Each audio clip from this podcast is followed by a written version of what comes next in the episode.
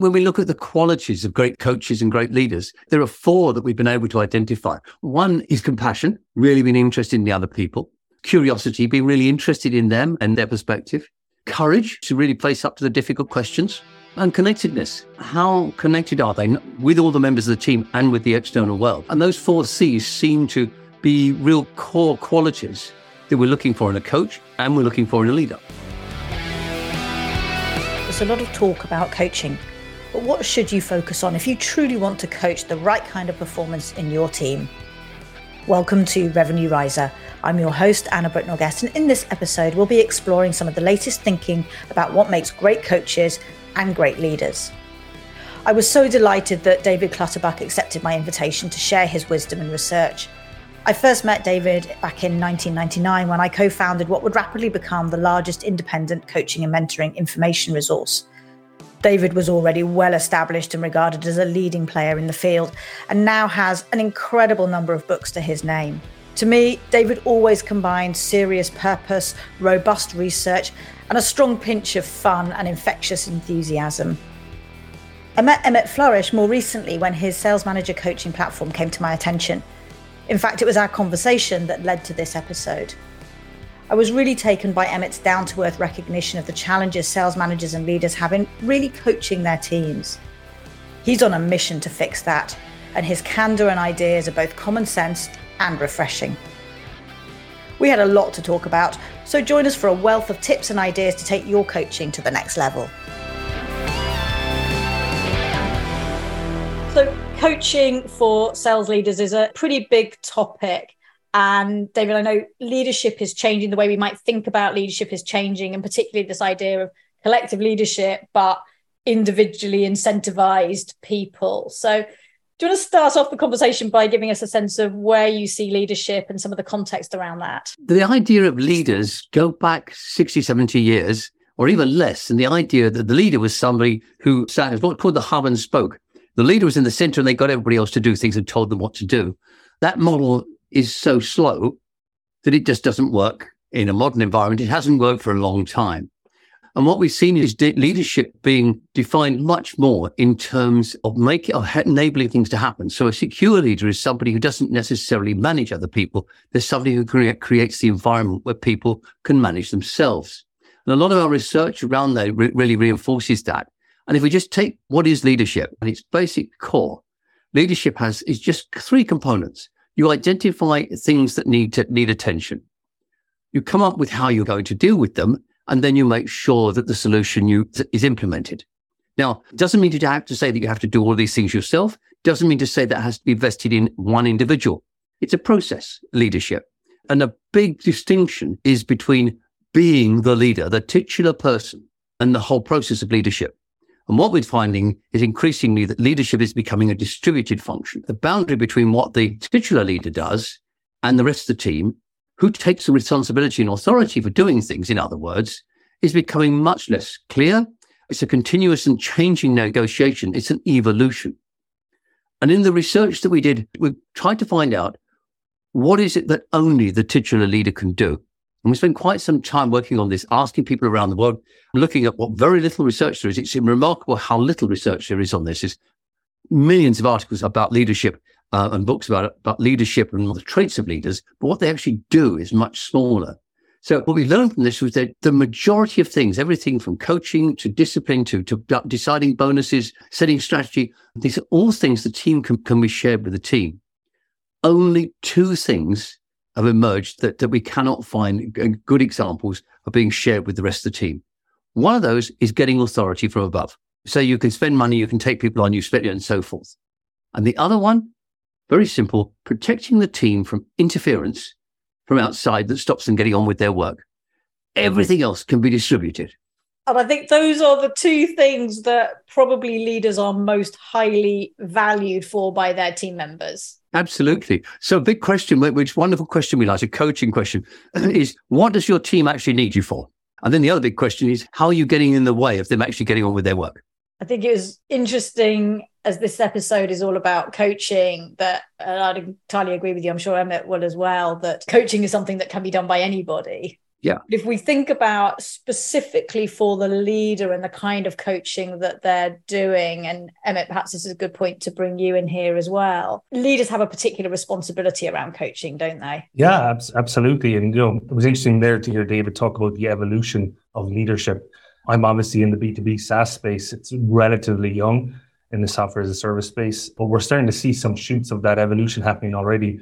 I think um, you know a lot of times people have been put into management positions, particularly on the software sales side, that are not necessarily great leaders. They've not been shown how to lead. They've been shown how to manage. And they manage a lot by tasks and activities and CRM data and all that kind of good stuff. Look, it's important, right? I think one of your earlier podcast sessions talked about being data led. Uh, I think it was episode three, the early David. He talked about having structure and consistency and how important that was to grow and scale the team. I think it's the same thing from a coaching perspective. You have to have structure, you have to be consistent in your expectations.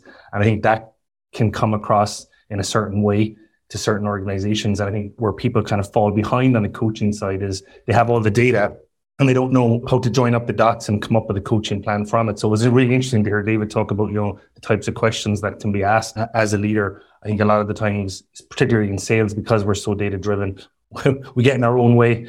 and it takes a little bit of experience to go, you know, my job is to be almost cannon fodder for the sales team to say, okay, make sure I, am blocking anything that's distracting you from actually doing your job as a, as a salesperson. There's a lovely phrase that comes up frequently. Well, what the hell are we here for?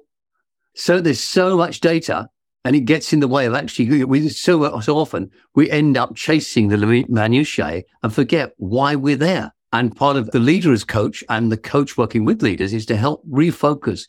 What are we here for? Ultimately, what are we trying to achieve? And is what we're doing actually taking us towards that or getting in the way? Yeah, I think, and I think, you know, there is interesting as what you pointed out. That you talked about comp plans and a little bit at the start and, and structure there for sales leaders. And that kind of is conflicting on the sales side because we get sales leaders all the time say we want sales reps to coach or sales managers to coach their reps, but then they say you got to be in the deals, drive drive those deals from you, drive those forward. And what we've always said here at, at Control is, is we use the phrase deals are the launchpad for coaching because on the software side, we can see the activity that, that sales reps are doing. We can see what managers are doing. We see what's sticking from a sales training perspective. We can see what skills need developing but it's not the be all and end all because from a coaching perspective, there is just so much more. And when you have those conversations with your sales team, it is about facilitating, giving them that space for the managers to ask the questions, as opposed to being the manager that goes in there and just goes, do this thing and do this thing and do this thing. Because that's not really coaching, Like That's just telling people what to do. And this is this, this is whole myth that the role of the leader or the, the team leader is to coach the team. That sometimes can be true, but most of the time that's wrong. The role of the team leader is to create the environment where coaching happens. And much of that is between members of the team. And if you want to overcome the resistance of people, because people who need the help most are the ones who are most resistant to it very often because they don't want to be made look small. So the basic ground rules as a team leader in a sales environment is that if you want people to be responsive to coaching by you, then you have to first reach out and seek coaching from them and sharing your development plan with them and saying, look, this is how I'm trying to go. I'd really value your feedback to me. When they can do that, they feel comfortable that you're creating the psychological safety for them to be able to engage with you where the coaching is relevant to them. And it's this creating of a psychological contract that is not about boss subordinate, it is about working together to improve everybody. And I think sometimes we're salespeople, egos get in the way, right? And we feel that we have to know all the answers. I know certainly for me, when I was a, a younger sales manager, I thought I did have to know all the answers and I did have to tell people what to do. And it took me a long time to realize that it's okay not to know the answers and to ask for that feedback. Curious as to your experience there, David, when you go in and, and you go to an organization and you say that to people, like how often would a sales leader actually put that theory into practice to go, here's my development plan, here's what I'm doing, and be that open with with their team? You actually, I, we find that salespeople are often more conducive, largely because they're more curious than, say, people from finance. I mean, we don't want to typify stereotype here at all, but there is more curiosity um, because they're more interested in people, therefore they're more interested. So, and so that does seem to work that they are open to being challenged in this way. But of course, there's always a personality factor. Your high narcissist is not. But I think when we ask the question, we get the team leader and the team together and we say, we say to the team, what do you need from your sales manager to be able to perform at your best. And then they begin to learn this and then they can begin to say, okay, this is what I need from you in return. So you create the conditions where, there, where there's a constant exchange of potential for learning, but supportiveness for both both ways. It's not a boss subordinate; it's a collegiate I- I- environment, and that seems to be so healthy. I think it's a really powerful place to get to, and that psychological contract and that psychological safety is really important. I think the steps that people go through here, and I'm interested in both of your experiences and views around this because a manager that has come into a role, a little as you have both described, where they think they've got to know all of the answers, are in that loop where people are coming to them. They're looking at the deal or they're looking at how somebody's getting on and they're coming up with suggestions or they're telling the person what they think they should be doing.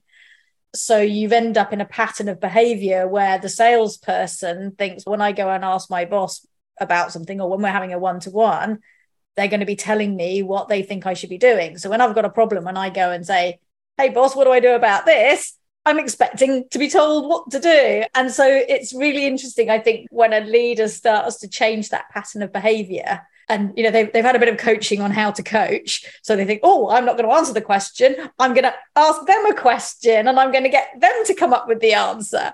And so they sort of dive in with some questions, and it a completely confuses the individual, and b they kind of push back on it but they kind of say, well, hang on a minute, I didn't come to you to be, you know, I'm looking to you for the answer. And so there's a mind shift that has to happen between those parties to start that process. And of course, you know, over time, then it builds up that trust and that expectation. And I think ideally you want to get to a place where often the individual doesn't go to the leader to say, I've got a problem, what should I do? Because they can think, I know what the leader's going to ask me. I can coach myself on this at least to a point where now maybe I just want to go in a bit of a sanity check that am I going down the right path perhaps?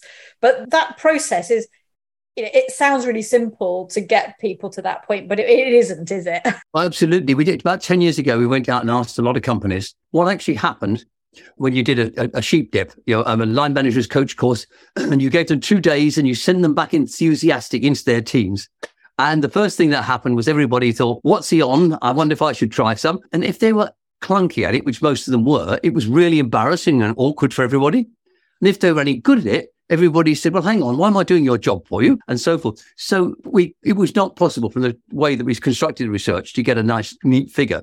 But frequently we found within a handful of days, they'd gone back to normal and everybody forgot all about it. And what we learned from that, we did experiments with a whole range of organizations from ASDA through to the National Health Service. We basically looked at how do you actually get the team and the team leader together to build the confidence in the coaching process, to understand the coaching process. We're just about to launch a whole new way of looking at this too. We've been working on, we had a research team working on for a while now. And the way that we see this working now is that you have the conversation as a team together. And the team leader's role is, is to lead that conversation but they're learning at the same time. And the first place you have to start is why should we have a coaching culture in this team? And then you can start to look at things, some of the skills like listening skills and say, okay, how can we get better at listening to our customers or other stakeholders? How can we apply this to the real work that we're doing? And so creating, you, you can create a, a really strong coaching culture in a team if you take it progressively and you see it as a co-learning exercise rather than something that the team leader is trying to impose upon the team. Yeah, I think that's a really good point. One of the my shortest tenure on my career path, if you look back at my LinkedIn profile, and I just moved back from the States, right? A really high performing sales organization. We went from an account worth $150 million to 1.1 billion in annual revenues for the company massive organization, really high performing. And I came back to Ireland, joined this company, and I had a manager there that used to say, "Don't come to me with uh, problems, just come to me with solutions." Because he read it in the book somewhere, right? On page twenty-seven of the book says say that. Did not sit well with me at all because I was like, well, if I knew what the solutions were, I wouldn't come and ask you, right? So I was that person that did that. And then I think to your point of it has to be a collective whole to get the coaching climate put into place. It has to be the psychological safety. You have to be open to it. And then you have to make it referenceable, if that's a word, because you have to be able to refer to what it is you're trying to achieve. And you have to hold people accountable. And it's not just coming down from the mountain with the 10 commandments in tablets saying, we're going to be a coaching culture and everyone's going to be coached. People have to buy into the messaging and they have to agree with it. And you have to lead by example and show that, again, as a sales leader, I'm willing to be coached or I'm looking to get things done as well. And I think that's huge. When we look at the qualities of great coaches and great leaders, they're very, very similar. Um, and, and humility is floating around in there somewhere. But there are four that we've been able to identify. One is compassion, really being interested in the other people and having self compassion too. Another one is curiosity, being really interested in them and then their perspective. Courage is really important. The courage to really face up to the difficult questions, like what if I, as the team leader and the team's biggest problem, It's a great question for external coaches to ask. And connectedness. How connected are they with all the members of the team and with the external world? And those four C's seem to be real core qualities that we're looking for in a coach and we're looking for in a leader. Yeah. And I think, uh, again, coming back to some of the earlier discussion, culturally, they have to be ingrained because people can talk the talk all day, like, and they can say all the words. We believe in our people and we're a family and we're coaching everyone and all that kind of stuff if at the end of the day they reward the bad behavior, uh, particularly in a sales organization. I'll give you an example that I had, a, I had a sales leader that used to love talking about training and people development and everything. And I was a sales director at the time and I was trying to ingrain that habit of, of having people come, be open, asking questions and all that. And then at the end of the quarter, it was just like, bam, bam, bam, where are my deals? Where are my deals? Where are my deals? Uh, we have to get to this number. And then there was one particular rep on the team used to try and hide his numbers in the CRM and he'd push them out. And then he'd put them all in the end, at the end of the quarter. And it was like, great job, man. Great job. I know I could come me. I know I could come me. I know I could come to. I said, would you've just undermined everything I'm trying to do as, as a sales leader in EMEA by reinforcing that bad behavior. And it's not helping anybody and it's not coaching anybody. It's just going, hey, we, we got the deals that aren't we great? Same thing when you change up your comp plan, you know. I was reading a report today some company called HiBob. I don't really know them, and further the VC code.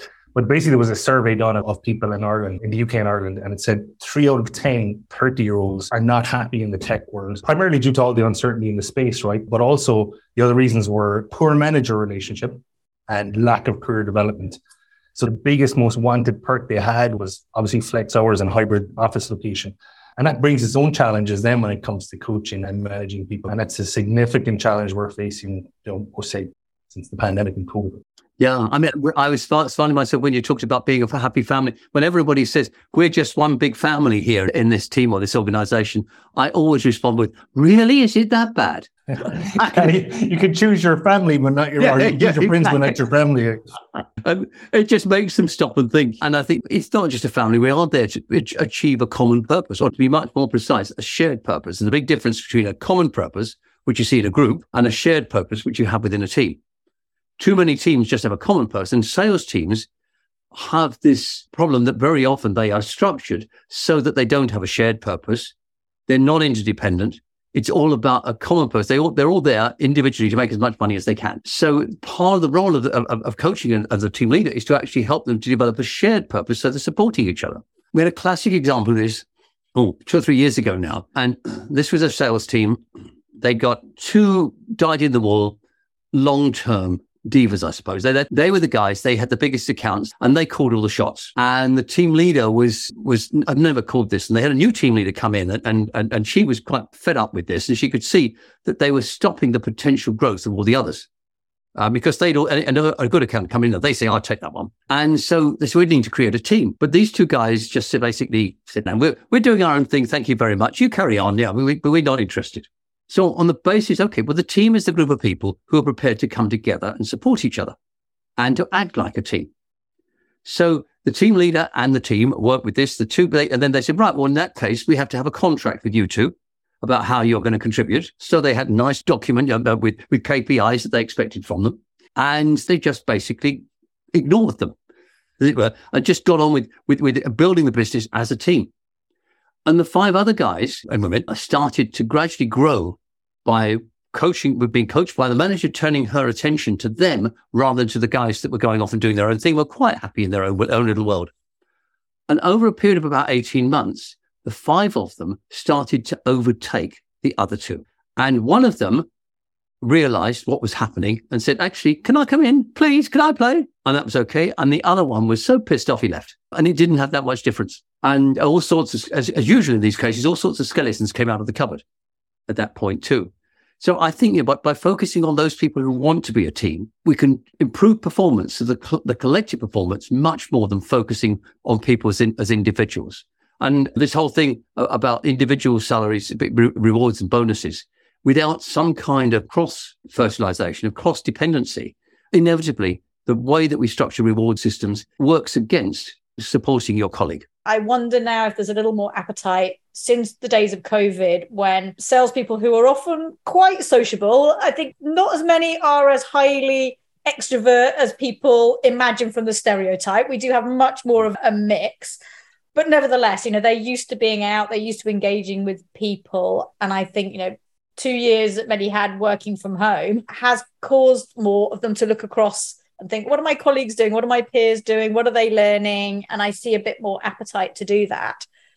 But it is on the leader, as we talked about, to try and create the atmosphere in which that can happen, the environment which can, it can happen, because those things don't naturally occur, other than maybe on a person to person basis where they get on and there's a natural affinity but there's not really a structured or an inclusive way of learning there unless you create the environment for it is there? Absolutely. I mean a great question to team leaders uh, in a sales environment is what are you doing to leverage the whole system rather than the individual bits of it? And so how are you creating additional value by getting people to collaborate as opposed to everybody just doing their own thing?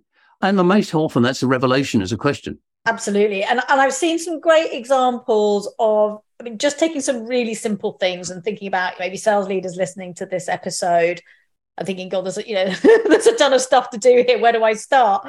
But just that sharing, you know, very often the weekly sales meeting, if that's what they have, or a monthly sales meeting, is all about everybody goes around and talks about what's on their forecast. And the leader tells them, well, you know, this is new stuff coming from the company and, you know, new policies or new products or whatever.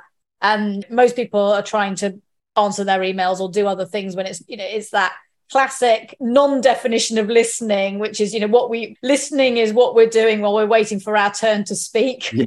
and it's that kind of mentality that it'll be coming up to my turn but until then i'm going to half listen. And actually just reinventing the sales meeting. And there are so many ways you can do it. So it's not just a round robin. Maybe you have a different salesperson or somebody different lead the meeting. It doesn't, to your point, David, it doesn't have to be the leader that leads the sales meeting. Maybe you hand that over to different salespeople.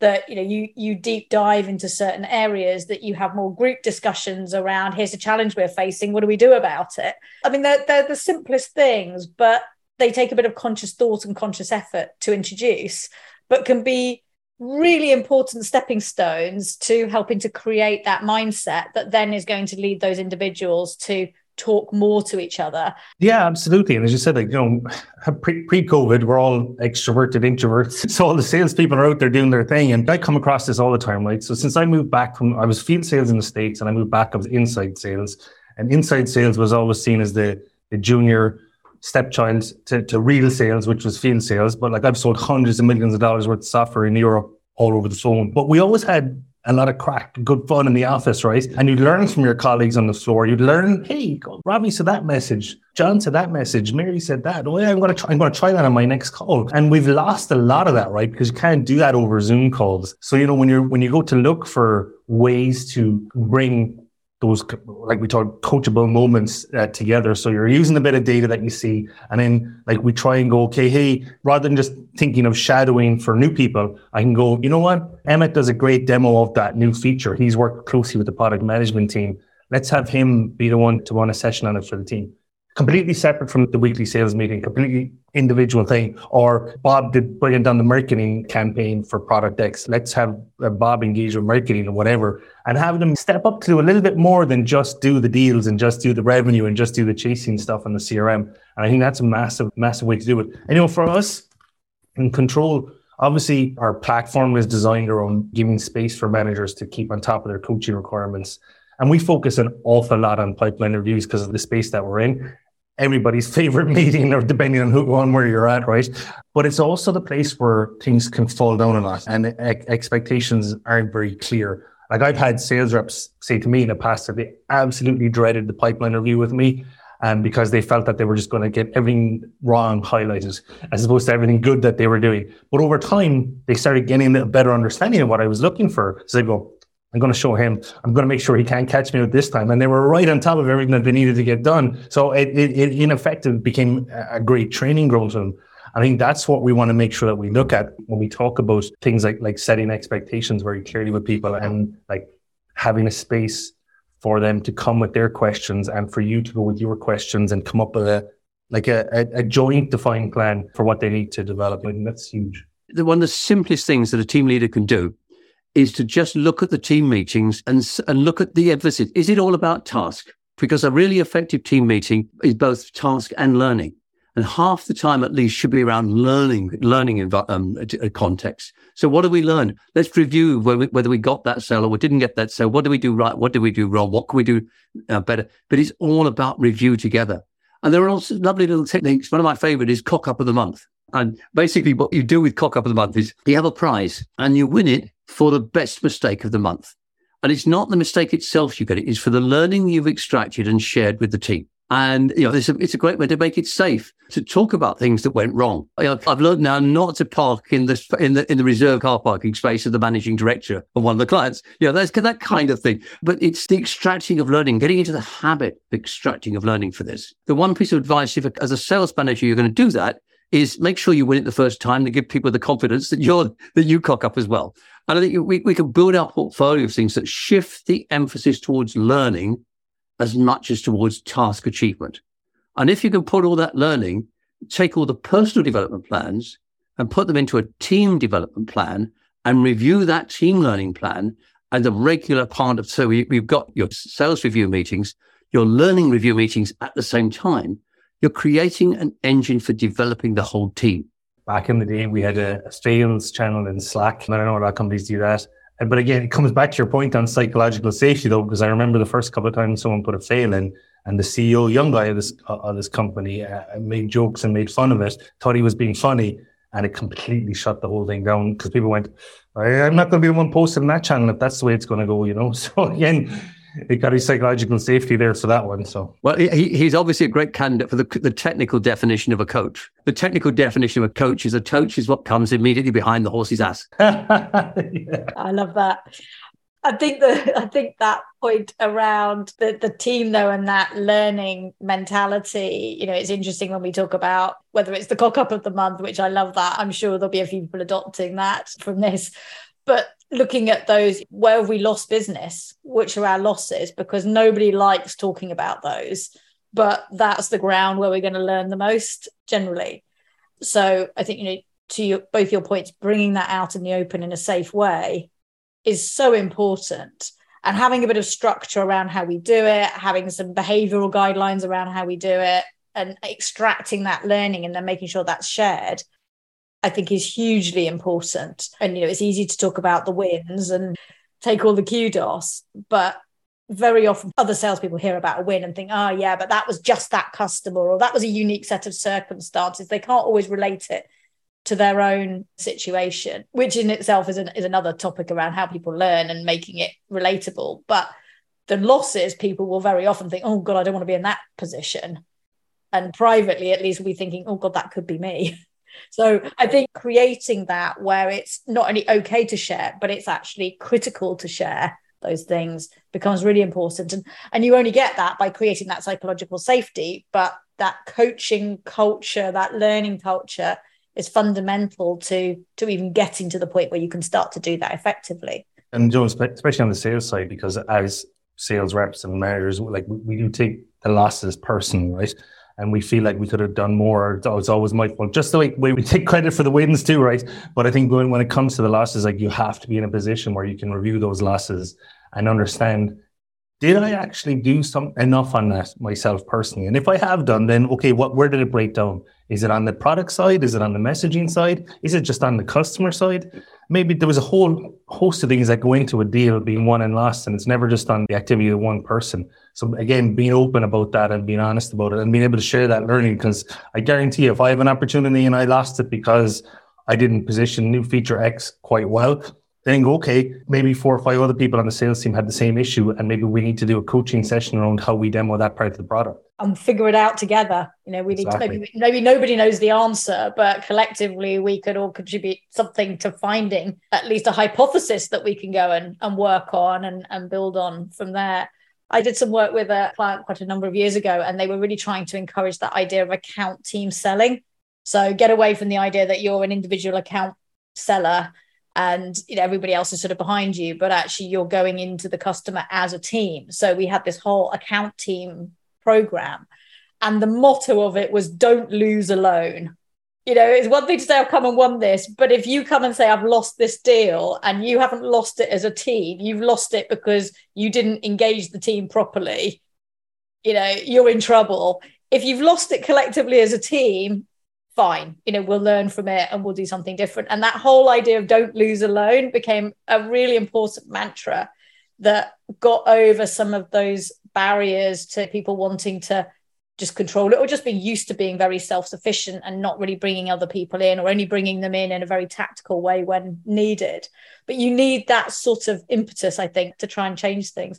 Most of what we talk about has been traditional linear thinking. And what we're learning now is that all teams, but particularly sales teams, because of the inf- their influencing teams, there's a great deal of potential for them to achieve a lot more by being aware of their internal systems and all the other systems around them. So when we start talking about complex adaptive systems and chaos theory, you can see people go glazed eyes and, and not surprisingly, really. But you know, you can boil this down quite simply into quite simple dynamics and look at, at the at the role of the team, what the team is there for, and how it does what it does and look at the relationships between the stakeholders and influencers. So stakeholders are people who are affected by what you do and influencers are people who actually define what you could do or constrain what you can do. And of course, sometimes they're the same people.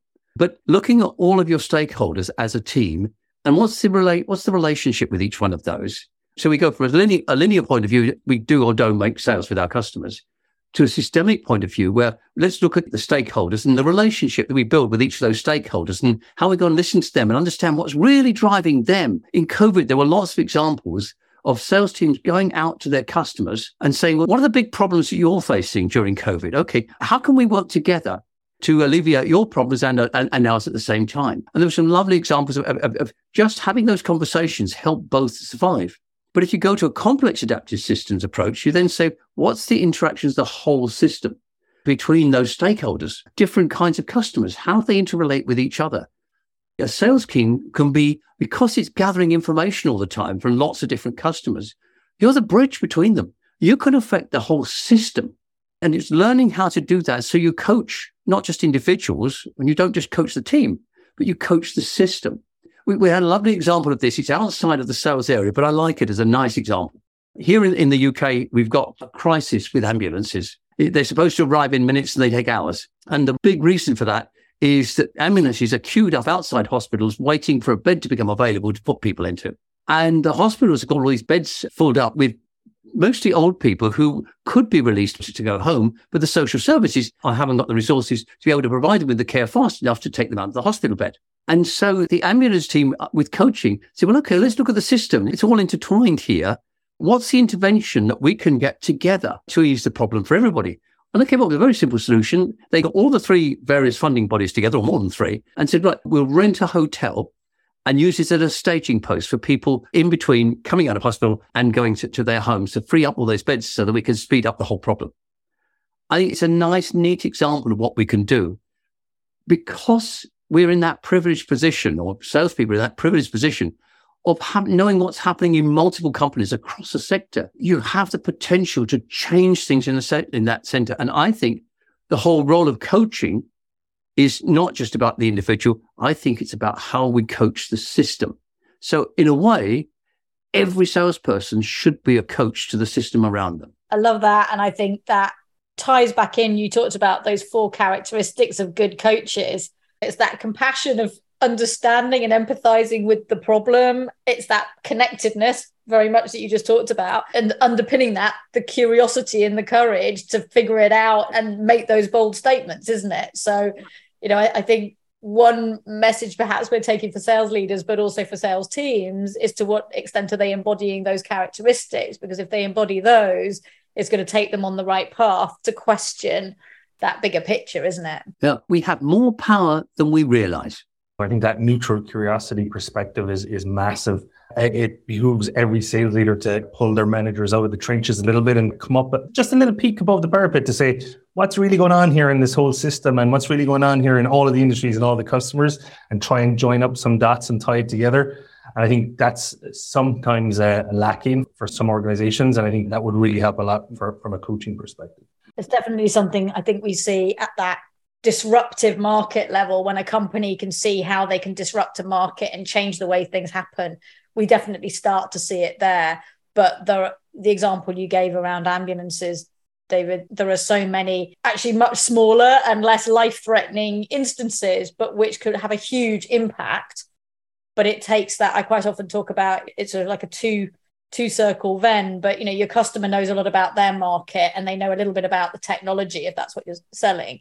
And you know a lot about the technology market and a little bit about their market but it's that coming together where you can find some really surprising new ways to do things that could impact on both and so if you then start to build that out in a more systemic way and look at different organizations and what's the connection between them somewhere in the middle of that now multi-circled venn is probably something nobody's thought of before that could be really significant and if i were to sum everything up i like to think of one single courageous thing that a leader can do to change the direction and actually and, just get get moving on this this journey. And that thing would be to go to the team as a whole and say to the team, how can you help me in creating the culture and environment that we need to be at our best? And it's hard to resist that. A good question that drives a lot of subsequent conversations, I think. David, Emmett, this has been a really interesting conversation, as I knew it would be, bringing you both together and, and looking at this huge and important topic. So thank you both very much. Thank you too. Thank you for having me. Well, this episode promised a lot, and I hope it delivered for you. Some key takeaways for me were David's four C's compassion, curiosity, courage, and connectedness, combined with the two things only the leader can do. Emmett's point about data getting in the way also resonated in a world where data driven is a mantra that can sometimes prevent us from seeing the wood for the trees. We're dealing with people and the big picture, not just the data. Back in season two, in my conversation with Kathy Belford and Matt Phelan, Matt likened developing people to sunflowers that need nurturing with the right conditions rather than being told to grow. That image came back to me during our conversation here. Finally, I think David sets us all a bold challenge to coach the system, not just the individual or the presenting problem. Great advice in an uncertain, unpredictable, and disruptive world. So, thank you once again to Emmett and David for joining me. Our final episode in this season takes a slightly different format. As Alate celebrates its 20th year, we take a look at some of the trends we've seen over the years and where we think the B2B tech sales world is heading next. I hope you'll join us, and I'll see you there.